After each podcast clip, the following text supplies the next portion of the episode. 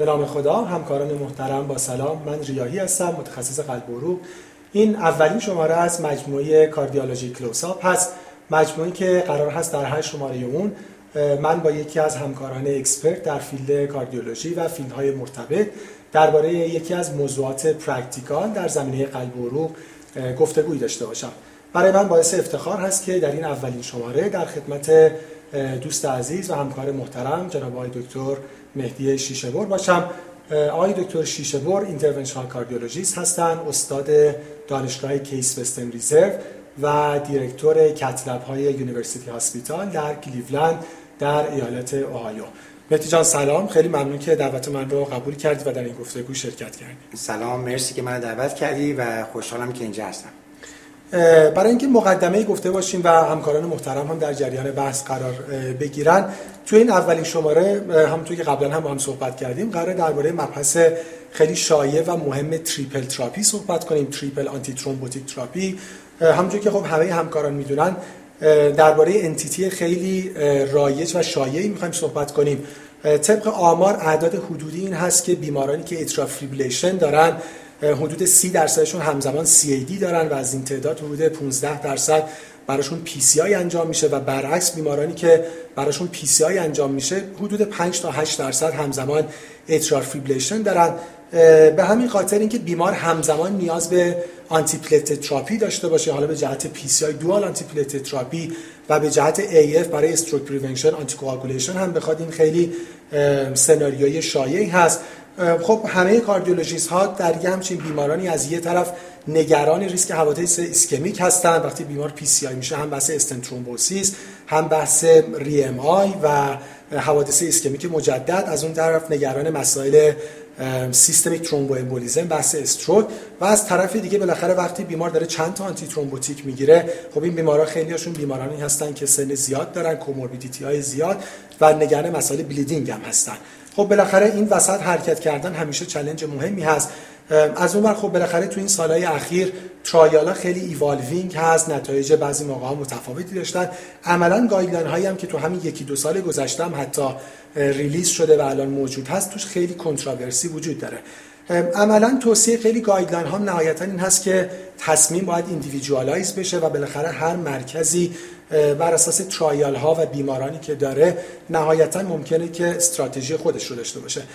گفتگویی که الان ما با هم داریم این که می‌خوایم تجربیات شما رو در مرکز بزرگی مثل University Hospital و دانشگاه Case Western Reserve خب شما بالاخره بیماران زیادی داریم و تجربیاتی زیادی اون تجربیات رو با هم دیگه مرور کنیم.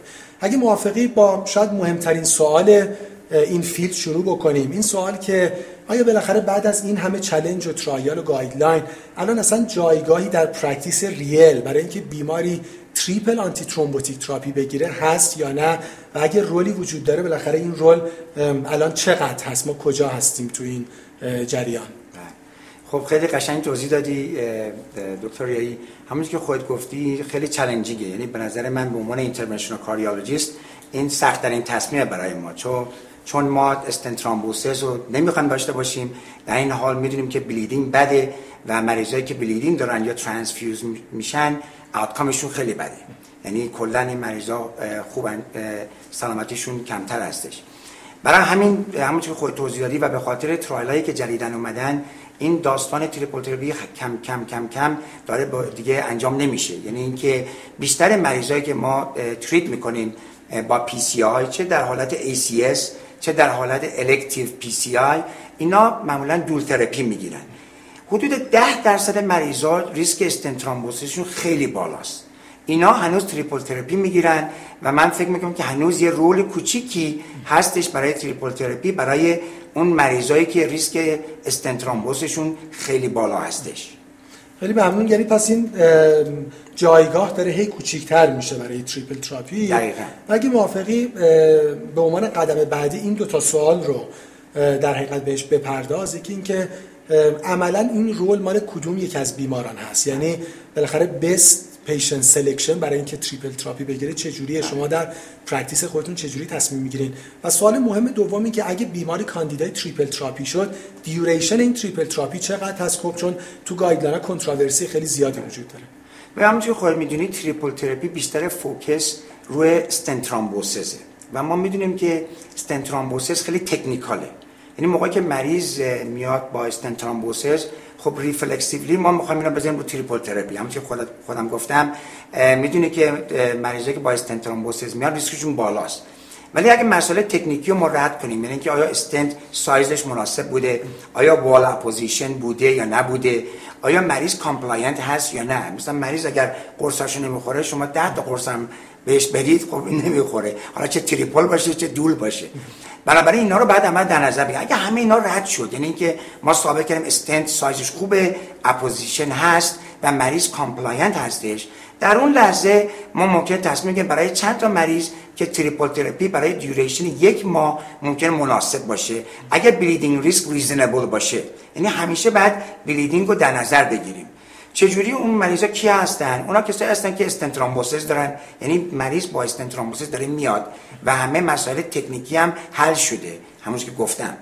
دومی که مریضایی که end-stage renal disease دارن یعنی مریضایی که دیالیز میشن. end-stage renal disease مریضای دیالیز. خب اینا ریسک استنت بالا هستش.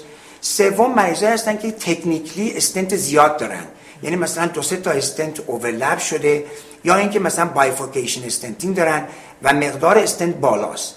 اون مریضا رو ما consider می‌کنیم high risk for stent thrombosis و برای اون مریضا تا حالا triple therapy انجام دادیم برای یک ماه.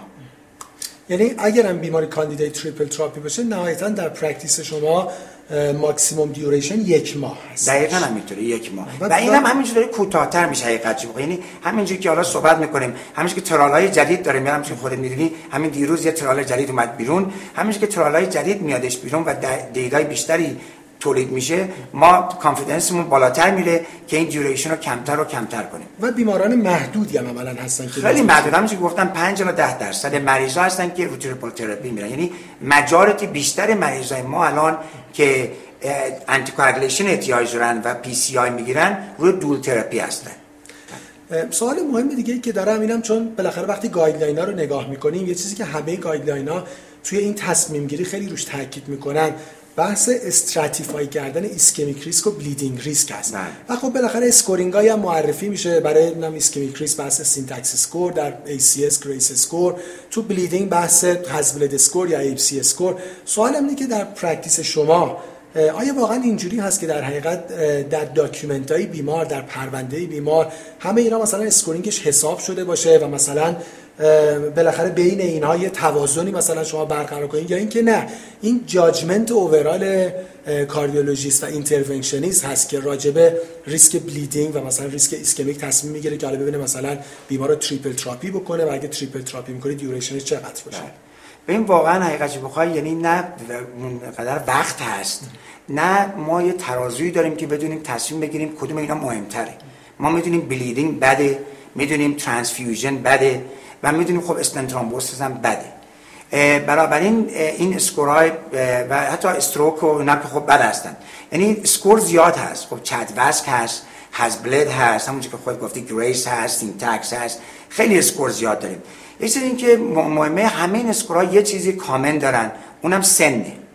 و اگر شما فقط و بیشتر مریضای ما هم که همچون خود می‌دونید بالای سن 65 و 70 هستن. یعنی همون سن رو که بذاری همشون میشن high risk چه از نظر bleeding چه از نظر thrombosis چه از نظر stroke بنابراین من اینا رو زیاد useful حقیقت پیدا نکردم.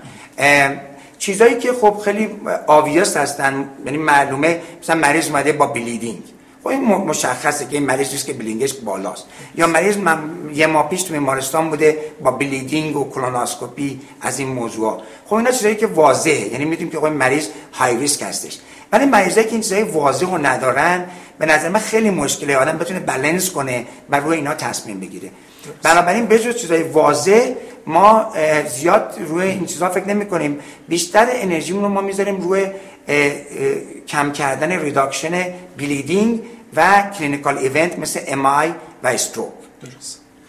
سوال دیگه که در ادامه هستین که خب حالا بیمارانی که triple therapy میشن که گفتیم تعدادشون محدود هست عملا بعدش بیمار باید dual therapy بشه. یعنی یه oral anticoagulation به اضافه یه anti که خب اون آنتی پلته پی 2 وای 12 اینهیبیتور هست سوال اینه که این دوران این دوره dual therapy چقدر هست؟ آیا traditional عملا عمده بیماران شما یک سال dual therapy میشن؟ dual منظورم oral anticoagulation به اضافه P2Y12 که خب عملا کلوپیدوگرل هست یا اینکه نه این زمان هم کوتاه هست کوتاهتر هست. به نظر من اونم مثل همون triple therapy داره کوتاهتر میشه. یعنی اینکه ما چون استنتا خیلی بهتر شدن یعنی second third generation drug stent ا stent thrombosis شون ریسکش کمتر از bare metal stent و technically ما بهتر شدیم یعنی OCT, IVUS proper stent sizing و apposition تمام این کارهای تکنیکی هم advance شده. یعنی مثل ده سال پیش نیست که فقط استنت رو سریع میذاشتیم و نگاه نمی‌کردیم که آیا خوب apposition داره استنت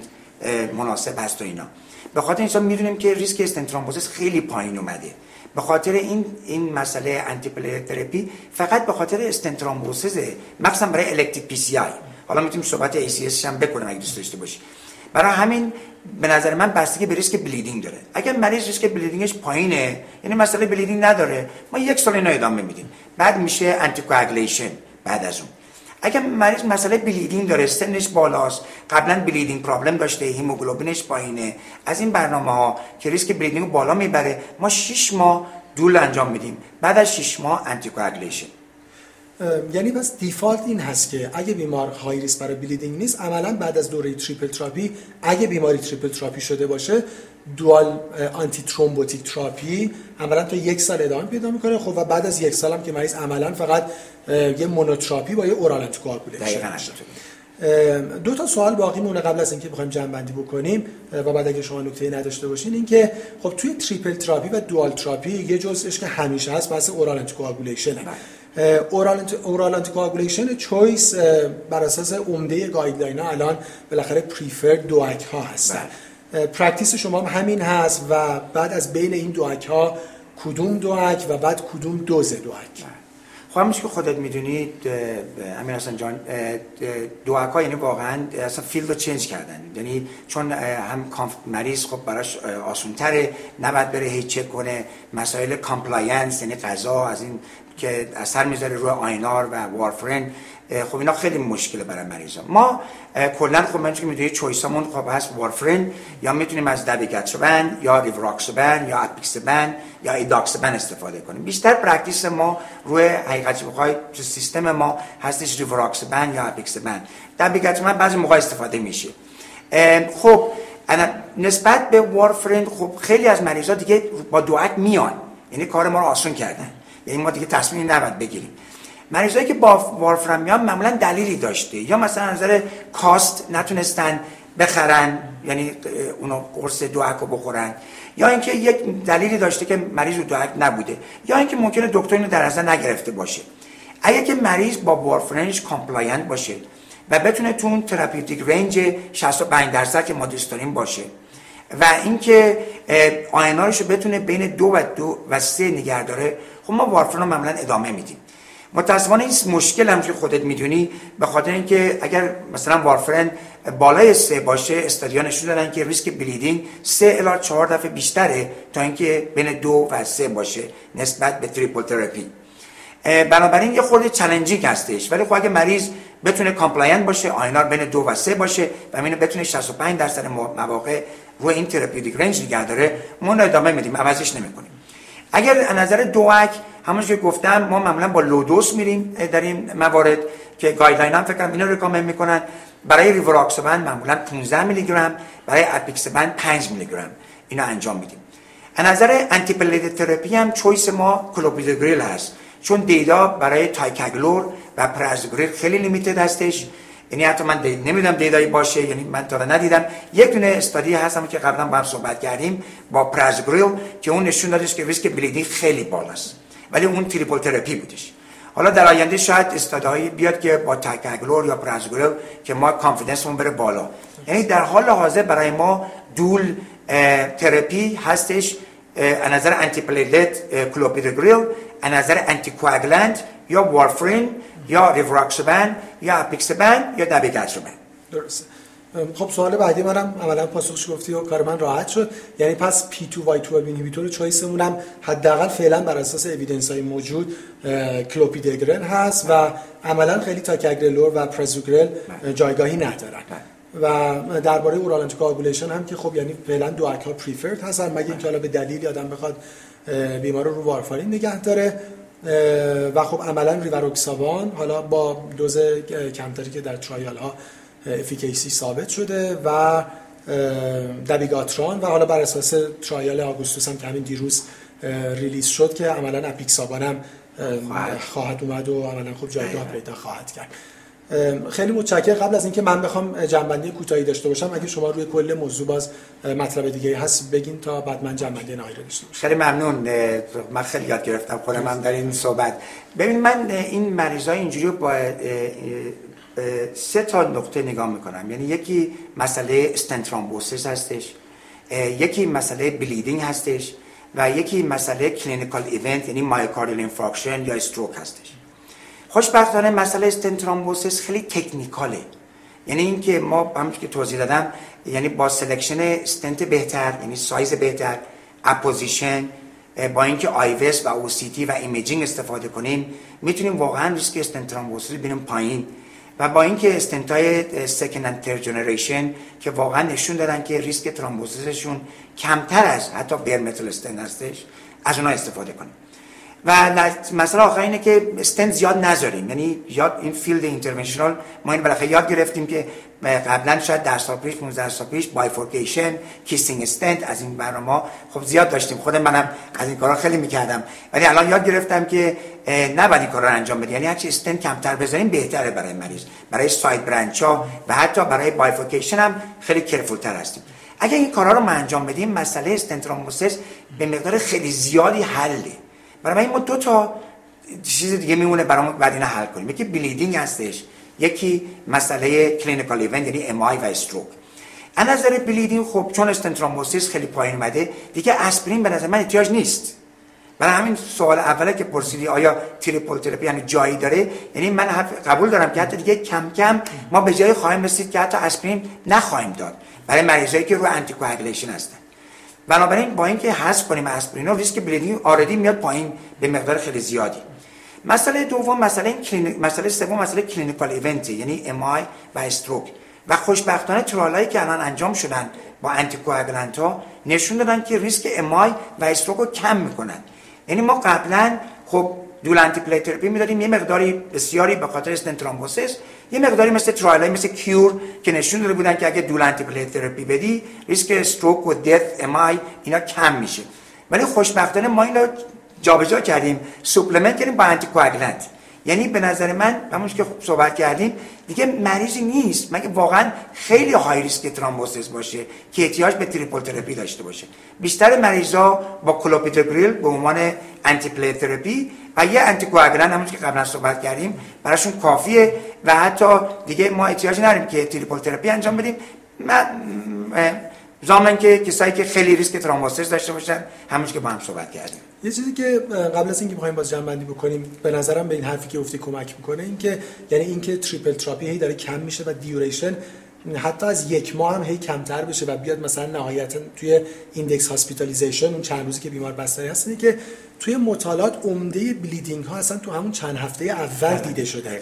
یعنی که حتی اگه ما یک ماه هم بیمار triple therapy کنیم عملا توی ریسک بالای bleeding قرار دادیم. و اگه trial به این کمک بکنن که به نظرم کمک کردن و هرچی trial های جدید دارن میان میره به سمت اینکه dual therapy رو بتونن اثبات کنن. عملا guideline ها به نظر میاد بره به این سمت که هی نقش triple therapy کمتر بشه و هی کوتاهتر بشه و نهایتا به طول بستری برسه. منم یه موضوع دیگه بگم. بله. ببخشید دکتر. این مسئله وارفرین هست چون همینجوری خودت می‌دونیم وارفرین 3 الی 5 روز طول می‌کشه که effective باشه. این اگر مریضی باشه که رو وارفرین باشه به نظر من اگر فقط رو پی تو وای تو باشه کافی شاید نباید باشه. یعنی کافی شاید نیستش.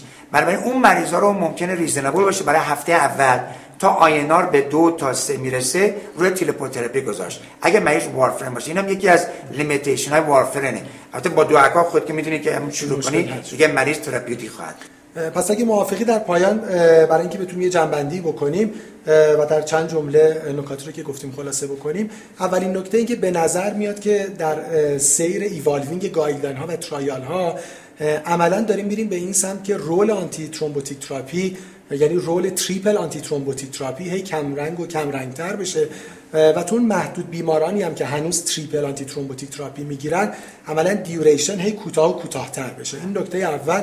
نکته دوم این که خب حالا بعد از اون دوره triple antithrombotic therapy حالا اگه بیماری بگیره عملا dual therapy با یه oral anticoagulation خواهد بود و یه P2Y12 inhibitor که خب گفتین که اولا guideline همین هست که default عملا اگه بیمار bleeding risk زیادی نداشته باشه. همون یک سال هست و بعد از یک سال هم که بیمار عملا فقط یه oral anticoagulation می‌گیره.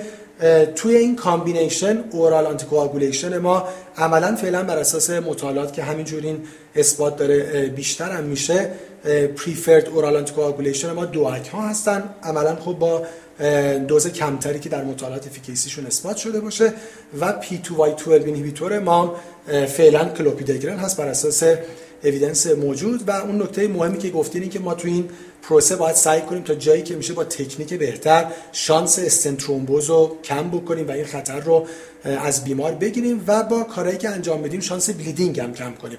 عملا بر اساس guideline ها این حالا تو در طول صحبتمون راجبش حرف نزدیم که عملا همه بیمارانی که نیاز به combination therapy دارن عملا PPI برای GI protection می‌خوان. و اینکه modify به risk factor های bleeding رو در حقیقت modify کنیم. بیمار اگه uncontrolled hypertension داره کنترل کنیم. اگه داروهایی داره همزمان می‌گیره مثل انسید یا داروهای دیگه اینا رو در حقیقت بتونیم محدود بکنیم که شانس بلیدینگ رو کم بکنیم. متران خیلی ممنون که در این گفتگو شرکت کردید دعوت من رو قبول کردیم مثل همیشه برای من خیلی لذت بخش و آموزنده بود. مرسی خیلی ممنون. خیلی خوش گذشت. مرسی. از شما همکاران محترم هم خیلی سپاسگزارم. از توجهتون ممنونم و خدا نگهدار.